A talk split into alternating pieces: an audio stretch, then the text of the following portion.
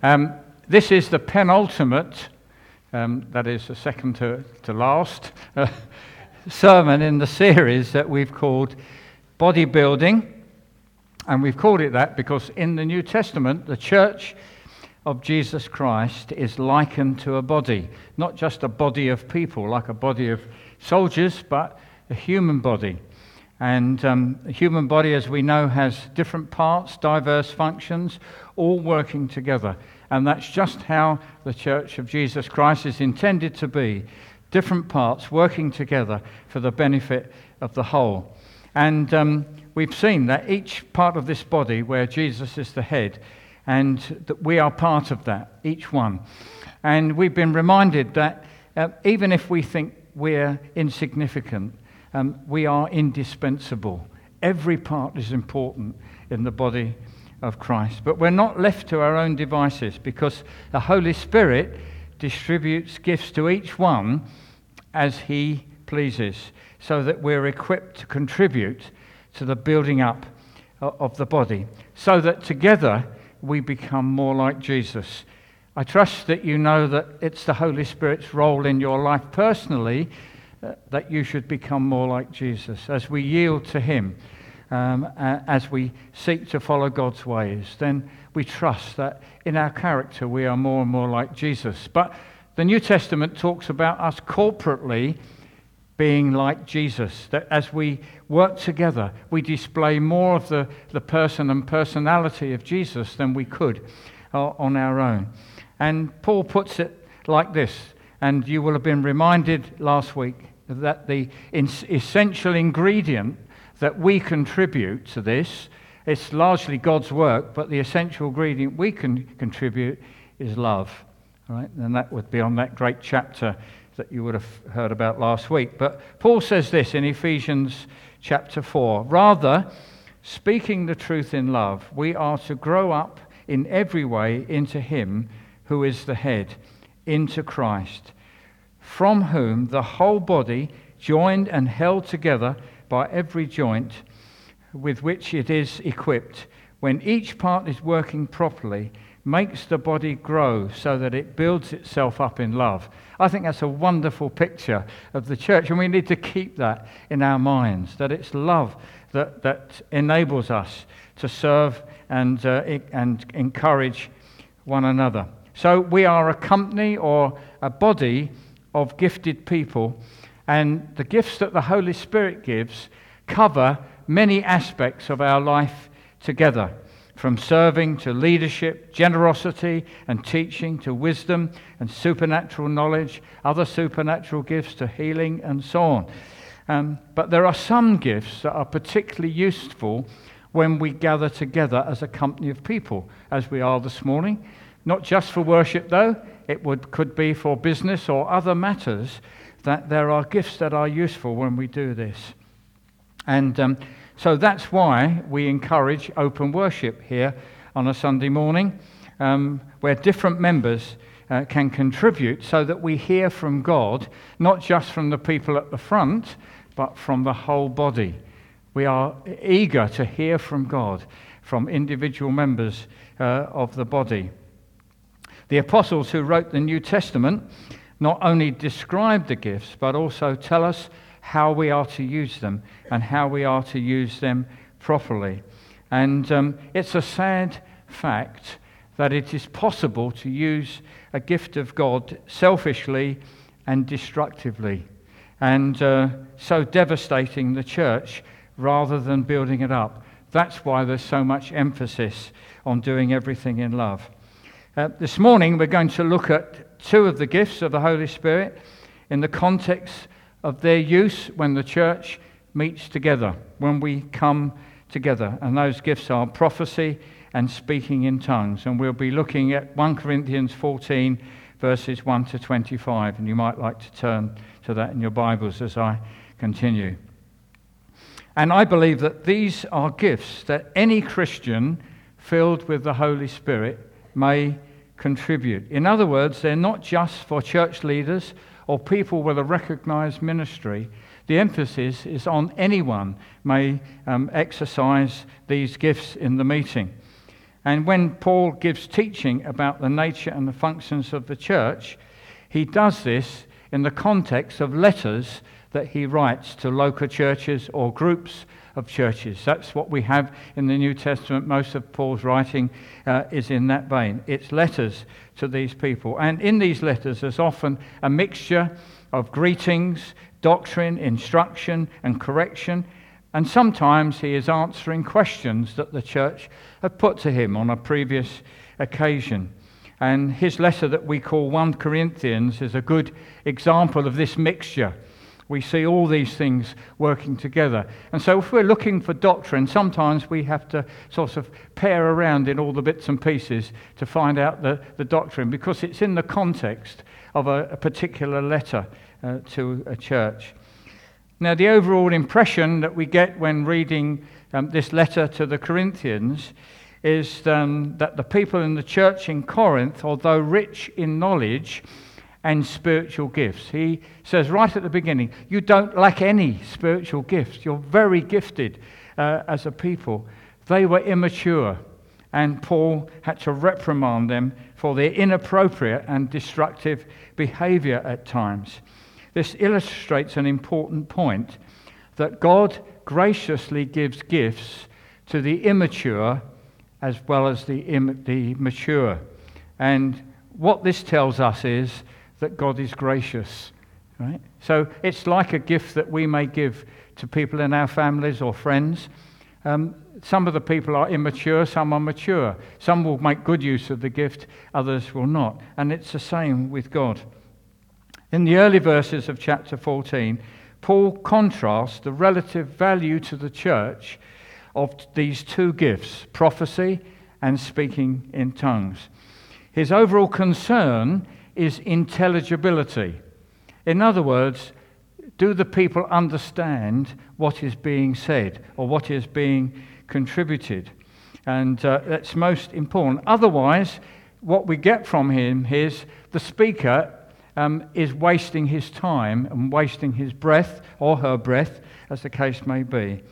And of course, just as we, you will have seen last week, contributing any of these gifts without love is counterproductive. So, why is he contrasting these two gifts? That's what we find. Well, my guess would be because both of these are spoken gifts.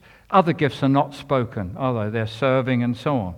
But these are spoken gifts, but they differ when it comes to intelligibility. Prophecy is immediately understood, it's in the language of the people that are listening, but speaking in tongues is not. And reading between the lines, this church had gone overboard in speaking in tongues. They'd become perhaps super spiritual and made far too much of what they saw was a very spiritual activity.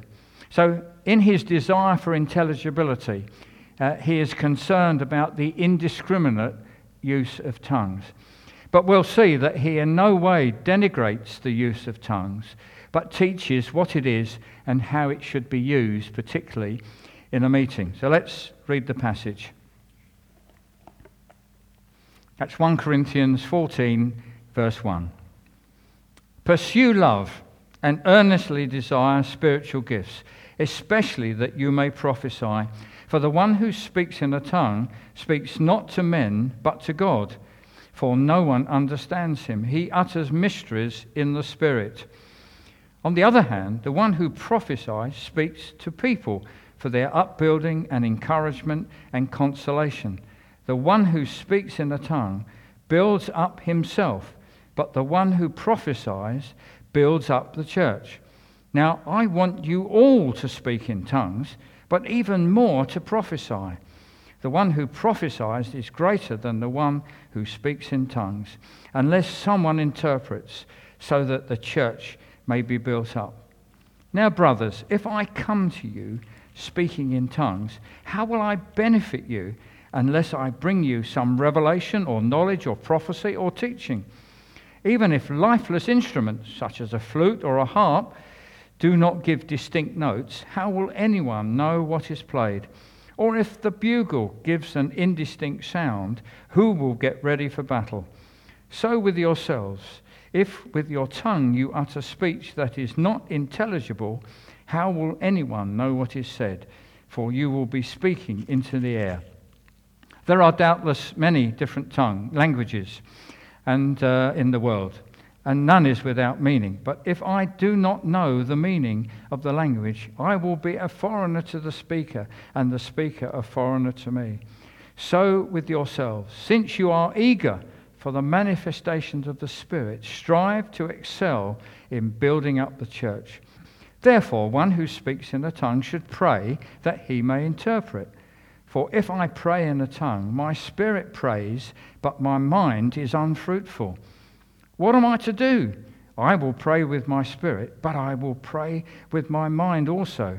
I will sing with my spirit, but I will sing with my mind also. Otherwise, if you give thanks with your spirit, how can anyone in the position of an outsider say amen to your thanksgiving when he does not know what you are saying? For you may be giving thanks well enough, but the one person is not being built up, that the other person is not being built up. I thank God that I speak in tongues more than all of you. Nevertheless, in church, I would rather speak five words with my mind in order to instruct others than 10,000 words in a tongue. Brothers, I, do not be children in your thinking. Be infants in evil, but in your thinking be mature. In the law it is written, By people of strange tongues and with the lips of foreigners will I speak to this people, and even then they will not listen to me, says the Lord. Thus, tongues are a sign for believers, but for, not for believers, but for unbelievers, while prophecy is a sign not for unbelievers, but for believers.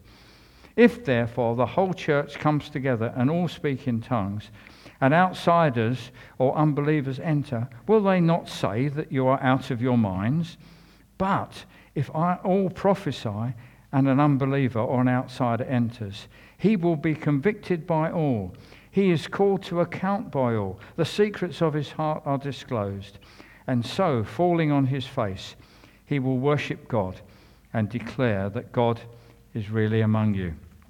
Father, help us, Lord, to hear and to learn what you have to say to us from this passage. We ask you for your help, Lord, in Jesus' name. So let's try and understand what these gifts are about. Okay, so we'll start with prophecy. I think there are different levels of prophecy in the scriptures with different levels of authority. In the Old Testament, there are a lot of people, as you'll probably know, who were called prophets who spoke uh, from God to various groups of people, to nations, to kings, to individuals.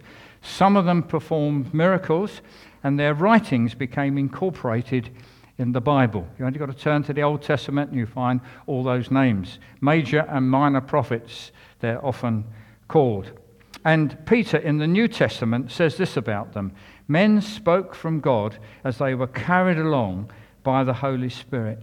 So their calling and anointing and authority were such that their words became scripture in what we know as the Old Testament.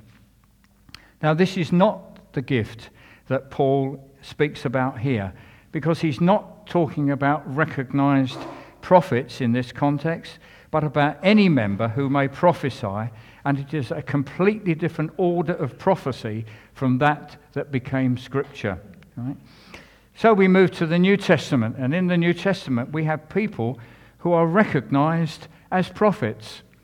And um, you may re- remember that Paul, talking to the Ephesian church, talks about the risen Christ. And he said, When Christ arose on high, he gave gifts to men, which were ministries. He said, Some sh- should be apostles, some prophets, some evangelists, and some pastors and teachers uh, for the equipping of the saints. So prophets are mentioned there.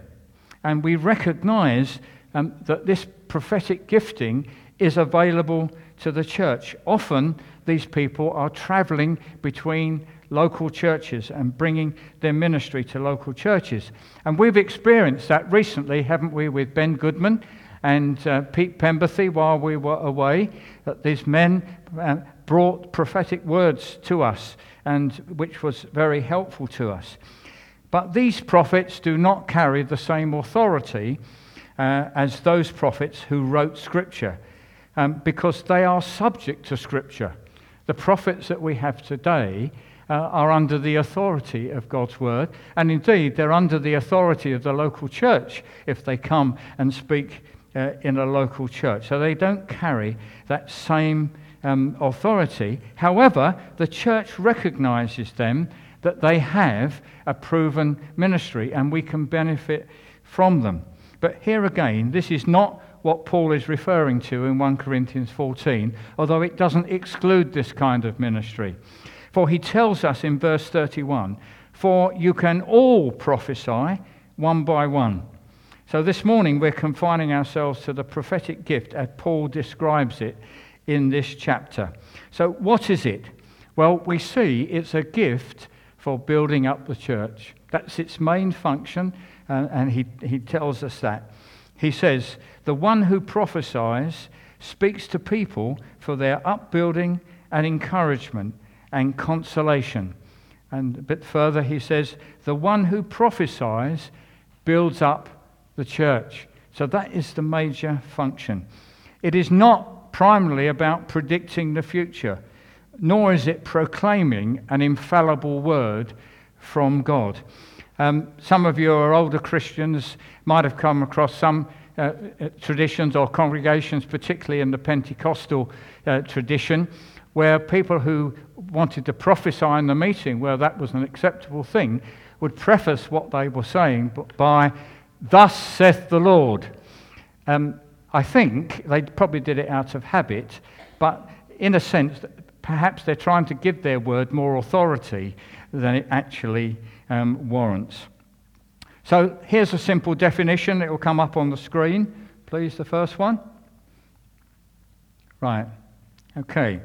So here's very simple telling something that God has spontaneously brought to mind. This kind of prophecy occurs when a revelation from God is reported in the prophet's own words.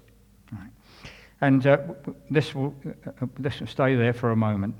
Um, that revelation may be in the form of a picture, and I think we're quite familiar with people saying, I have this picture. I can see these hills and another range of hills and so on. And they give us this picture, and we're able perhaps to, to get some uh, impression from that, some information about a situation that we wouldn't have known about or that even the speaker would have known about previously. It could be knowledge of a medical condition, for instance. Um, you've probably been in a meeting where somebody at the front says, I, I believe there's somebody here who has um, severe pain in their elbow. I believe God wants to heal you today. So, that, in a sense, is a word of knowledge or a word of prophecy that can be used to encourage people to come forward for healing. Very often, it can be a reinforcement of the gospel, focusing on a particular aspect of it, identifying special needs in the congregation, or maybe words which bring conviction in unbelievers, as is indicated as we read just now from verses 24 and 25. Interestingly, when um, Ben Goodman came to us that Monday evening a few weeks ago, we had some people there that are not normally part of us. They were very welcome. And there was a young man that we hadn't a clue who he was. Um, and he left a little bit early, but um, Steve spoke to him. But Ben had a word for him Okay? And he said, I think I get it right, how is it that this guy seems to know all about me? He doesn't know me. And we said, Well, we don't know you, and we haven't even told him about you. So uh, it can bring that kind of conviction. Now, whether that brought conviction in his heart that he needed to be saved, I'm not sure. But anyway, we need to remember, of course, that as we're told in chapter 13, um, that we know in part and we prophesy in part. Right? Prophesying in the meeting is not a precise science. It's a, a, a, cooperation between us and the Holy Spirit. And sometimes there's something of us in what is said in the meeting. And it's up, for the, up to the church to weigh that uh, and to determine and, and hold on to the things that are good that are given in that context. So, in view of the overall intention of encouragement and upbuilding, it's not a place um, to give vent to our frustrations. All right? I've heard prophecies, so called prophecies in the meeting, where people are having a go at the congregation because they're a bit frustrated about what's not been happening or what, what has been happening. Okay, so it's not for rebuking the people, it's for upbuilding, it's for strengthening. That's what we need to remember. And it's not really about having directional words for people. Not to say that you may not have a word that is directional for somebody, that, and if you think that um, it could have an effect on their future, then you need to share that with leaders so that together you can determine how, when, and where that is appropriate. But it's not appropriate, really, in the, in the, in the meeting to give directional words to people. It can be, if it's wrong, it can be absolutely devastating, and it just needs that little bit uh, of caution.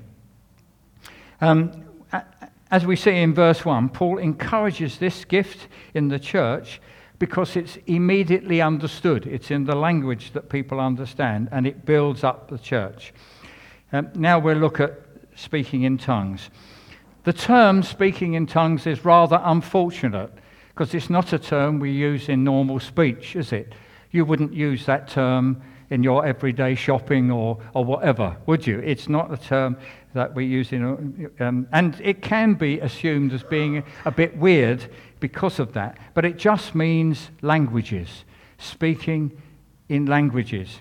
Um, as an example, in times past, you might have referred to someone's native language as their mother tongue, weren't we? We weren't talking about this, were we? We were talking about their language. So it was. And I guess because most Bibles use, still use the term speaking in tongues, we'll continue to do that this morning. We find that this practice is only found in the New Testament. There's no sign of it in the Old Testament, and it's for, um, and it's unique um, to the New Covenant age, and um, it's for the church age. And we first come upon it in Acts chapter 2. Remember, this is the chapter where the Holy Spirit comes upon the church. 120 believers um, waiting for the promise of the Father, and the Holy Spirit comes on them with tongues of fire, and they begin to speak in other tongues, other languages, as the Spirit enables them. They spill out onto the street, and people who had gathered to, for the festival of Pentecost from all over the empire, from different nations, heard them speaking the mighty works of God in their own language as the Spirit enabled them. Now, the disciples were not prophesying uh, or preaching, that came later, but praising and worshipping in God in languages that they had not learned and would not have understood because they're Galileans. Some commentators have considered that this was a sign that the gospel was going to go to the whole world. It's a useful thought. But on the back of this strange happening, Peter preaches to the crowd, and thousands are saved and added to the church on that day. Now, this was, these were known languages. The hearers, some of the hearers could hear um, what was being said. That still happens today, um, but it's fairly unique. It's fair, well, not unique, it's fairly um, rare that, that the languages are known. In most cases, when people are speaking in tongues, the language is not known. So, um, what is speaking in tongues? Another definition will come up on the screen. Speaking in tongues is prayer or praise spoken in syllables not understood by the speaker. We say prayer and praise because Paul tells us in verse 2 For the one who speaks in a tongue speaks not to men, but to God. So if we're speaking to God, it's prayer or praise, isn't it? That's what we would normally understand. We also see that it's not understood by the speaker, for he goes on, for no one understands him, but he utters mysteries in the Spirit. And we could say that it's the human spirit empowered by the Holy Spirit, because in verse uh, because later in verses 14 and 15 he says, For if I pray in a tongue, my spirit prays, but my mind is unfruitful. So it's our spirit, empowered by the Holy Spirit, that prays. What am I to do? I will pray with my spirit, but I will pray with my mind also. I will sing praise with my spirit. I, I will sing with my mind also. So, what's going on here? How do we understand this? How do we understand this strange thing of speaking from our spirits? Well, firstly, um, when we speak in tongues, we use the same apparatus that we do for normal speech. You know, our voice box, our breath, our tongue, our lips, or it's just the same as we do for normal speech. And we speak, and it's entirely under our control. Somebody once said, God does not speak in tongues. We speak in tongues. Right? Unfortunately, some have thought that you have to go into a trance to speak in tongues. One of our neighbours, uh, when he heard that I was Christian and went to a local church, he said, Is it one of those churches where you all go into a trance and speak these funny languages? So I had to try and explain to him no, uh, we don't go into a trance. Now, it's unfortunate that the New English Bible, which I guess is not used very much these days, had an unfortunate translation of speaking in languages. It called it ecstatic speech. It is not ecstatic speech, it is normal speech, except there are syllables that are not understood. Uh, so, this is not, um, uh, sorry, secondly, uh, uh, when we speak normally, it's a product of our thinking. Um, our mind is in control. Um, I think it's an amazing process how quickly our mind gives signals to our speaking apparatus, especially when people speak very quickly. You know, um, it's just an amazing split second activity. It's really amazing. And this is the process that goes on when we pray normally. Paul says, I will pray with my mind. But he also says, I will pray with my spirit. And this is something that bypasses our mind, for he says, My spirit prays, but my mind is unfruitful. We are not thinking about the syllables. We might be thinking of something, but we're not thinking about the syllables that we are speaking. Um, this is not natural for us, and it, it can seem scary. But just remember, we are the ones who speak and we are completely in control. We are just using a gift that is given to us. Thirdly, what is it for? You know, what, what's it all for then, all this speaking in tongues? Maybe unexpectedly, we find that unlike the other gifts, which are for others, right? All, all those gifts, we, in love, we exercise these gifts for the benefit of others. Speaking in tongues is for us. It's for our benefit.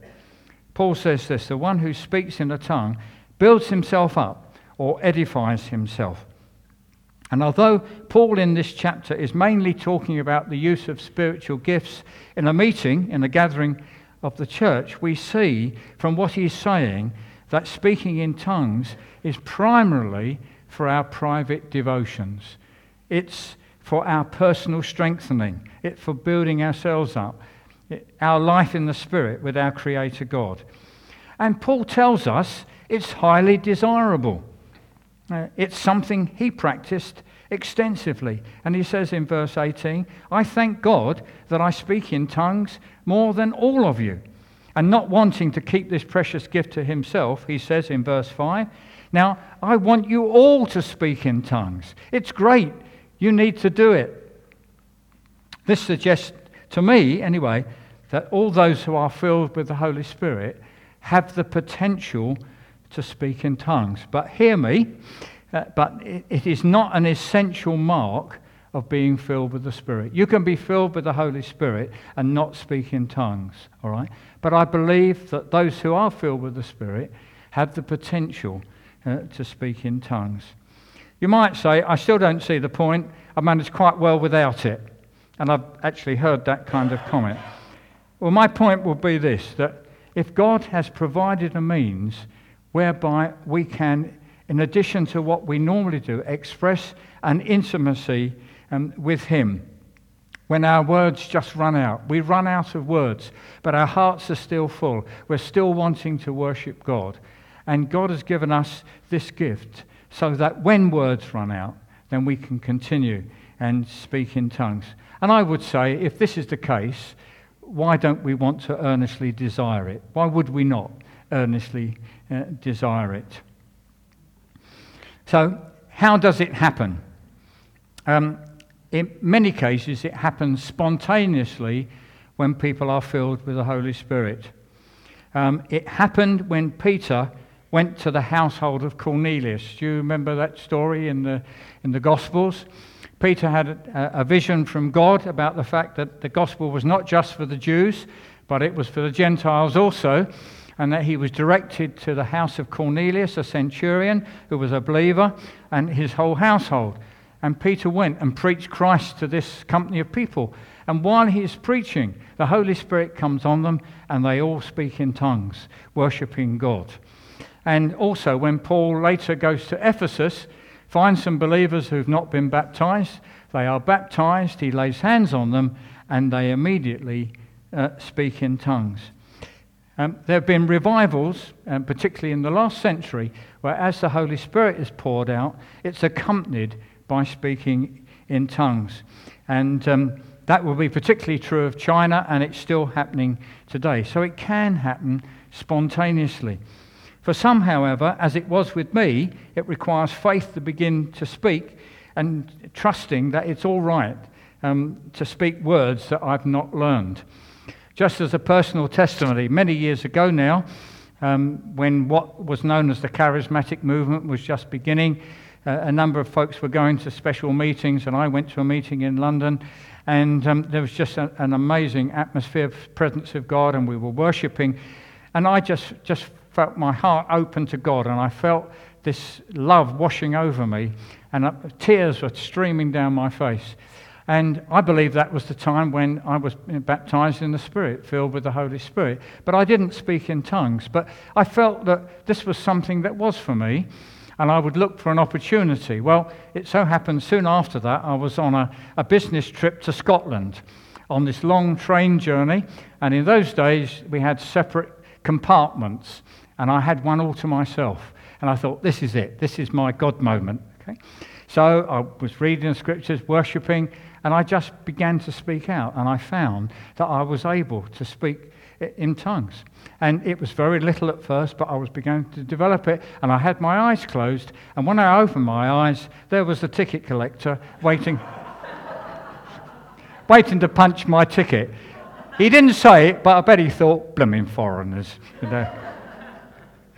Um, so, um, you know, it, it, it, can, ha- it can happen like that. Um, and um, th- there's an incident, really, in in the life of the disciples that's not about speaking in tongues, but it helps us understand the fact that we may have to do something. Remember that the disciples were on the lake on one occasion, there was a storm, and Jesus came walking to them on the lake. And um, Peter, being brash and daring, said, Lord, will you call me to come to you? So Jesus said, Come. And Peter got out of the boat and began to walk on the water. Now, Jesus didn't in fact, come and get hold of Peter's legs and place them on the water and help him to walk. Peter had to trust that what the Lord was inviting him to do, he could do. And the same has to be often when uh, we're just stepping out in speaking in tongues. We have to trust that as we begin to speak, the Holy Spirit will help us and enable us to speak. For most people, what they begin to speak is minimal and it's very easy to dismiss it as, as being um, insignificant. But like any gift, we need to practice it. We need uh, to, if I have a, somebody has a gift of preaching, the, the more we practice, the better we are with it. And the same would be with speaking in tongues. So if you're seeking this gift, it can happen when you're alone with God, but many have found it helpful to have someone pray with them and, and just help them take the first steps. Um, if that's you, we'd be very happy to pray with you after the meeting. Um, that would be either the ministry team or Steve or I. Um, there will be others who would be happy to pray with you and just encourage you if you desire this gift. Uh, and I believe that, that Paul is saying it is desirable. It's a desirable gift for us. So, what about speaking in tongues in a meeting? Because after all, that's what this passage is about. If we accept that tongues are primarily um, for our personal devotions, then I feel that from what Paul says here, he wouldn't be bothered if nobody spoke in tongues uh, in the meeting. He's much more enthusiastic about prophecy. However, he doesn't forbid it, but because of the issue of intelligibility, it's of no benefit to anyone unless there is an interpretation, either by the speaker themselves or, or someone else. If there is an interpretation, then it will be like a prayer, and others can say amen to that prayer or that thanksgiving, and all can be built up. Just as an aside, really, some have considered that speaking in tongues, just of itself, has special spiritual power when dealing with difficult situations or um, facing the powers of darkness. I don't actually find that in the New Testament at all. Um, but what I would say is prayer and praise have great power. And inasmuch as speaking in tongues um, is prayer and praise, then it has power. But of itself, I don't believe it has exceptional power. Just then, as we come to a close, the interpretation of tongues. And uh, the, uh, another uh, slide will come up. Uh, this is also a gift of the Holy Spirit, and it's an example as how the body has to work together. Because if someone speaks in tongues, someone needs to interpret. The two uh, need to work together. Here's our last, last definition the interpretation of tongues, giving the overall sense or meaning of what is spoken in tongues. So, this is not a translation, all right? It's not like translating French into English. Uh, it's not a translation because the interpreter does not understand the tongue. They don't understand what is being said, but they feel the sense of what is being said. They have perhaps the same feelings from God as the person who spoke uh, in tongues, and that enables them to give an interpretation. Paul says that the person who speaks in a tongue has an obligation to pray for the interpretation, especially if no one gives it. He says in verse 13, Since you are eager for manifestations of the Spirit, strive to excel in building up the church. Therefore, one who speaks in a tongue should pray for the power to interpret. So, interpret, it's an interpretation, not a translation. But the person who's spoken in the tongue, if the interpretation is good, then um, they will recognize that as being the sense of what they were conveying in their prayer and worship to God. Having said this, if someone speaks in a tongue in a meeting and there's no interpretation, the world has not come to an end. Okay? Uh, no great sin has been committed. It's just that um, the people aren't built up by it. All right? But there's no great sin uh, has been committed. So then, to close, God has spoken to us in times past, as the writer to the Hebrews tells us in various ways um, by the prophets. But in these last days, he has spoken to us by his Son, whom he appointed heir of all things, and through whom he made uh, the universe. This is the supreme revelation that we have from God. Jesus Christ is the supreme revelation that we have. And his life and his words are enshrined for us in the New Testament, which is always a plumb line for us that we test any other prophecies or any other contributions that we have. If they are contrary to Scripture, then they are put to one side. But nevertheless, God, in his body, the church, has given gifts. And in these gifts, God will speak to us as a congregation in various ways. And we should rejoice in the fact that as God has spoken in the past, He continues to speak to us in, the com- in these days, and that we, we should rejoice in that, and we should encourage one another in these gifts. So let's welcome the gifts of the Holy Spirit, especially as Paul says, that you may prophesy. Let's pray. Father, we thank you, you're gracious to us. Lord, we don't deserve your graciousness. That's because it is graciousness. Lord, we don't deserve the good things that you give us, but you give them to us anyway.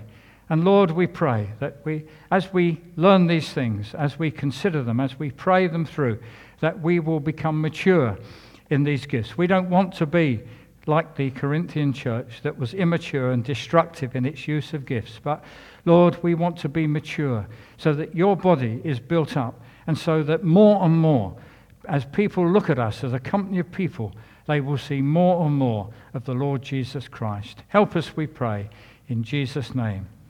Amen.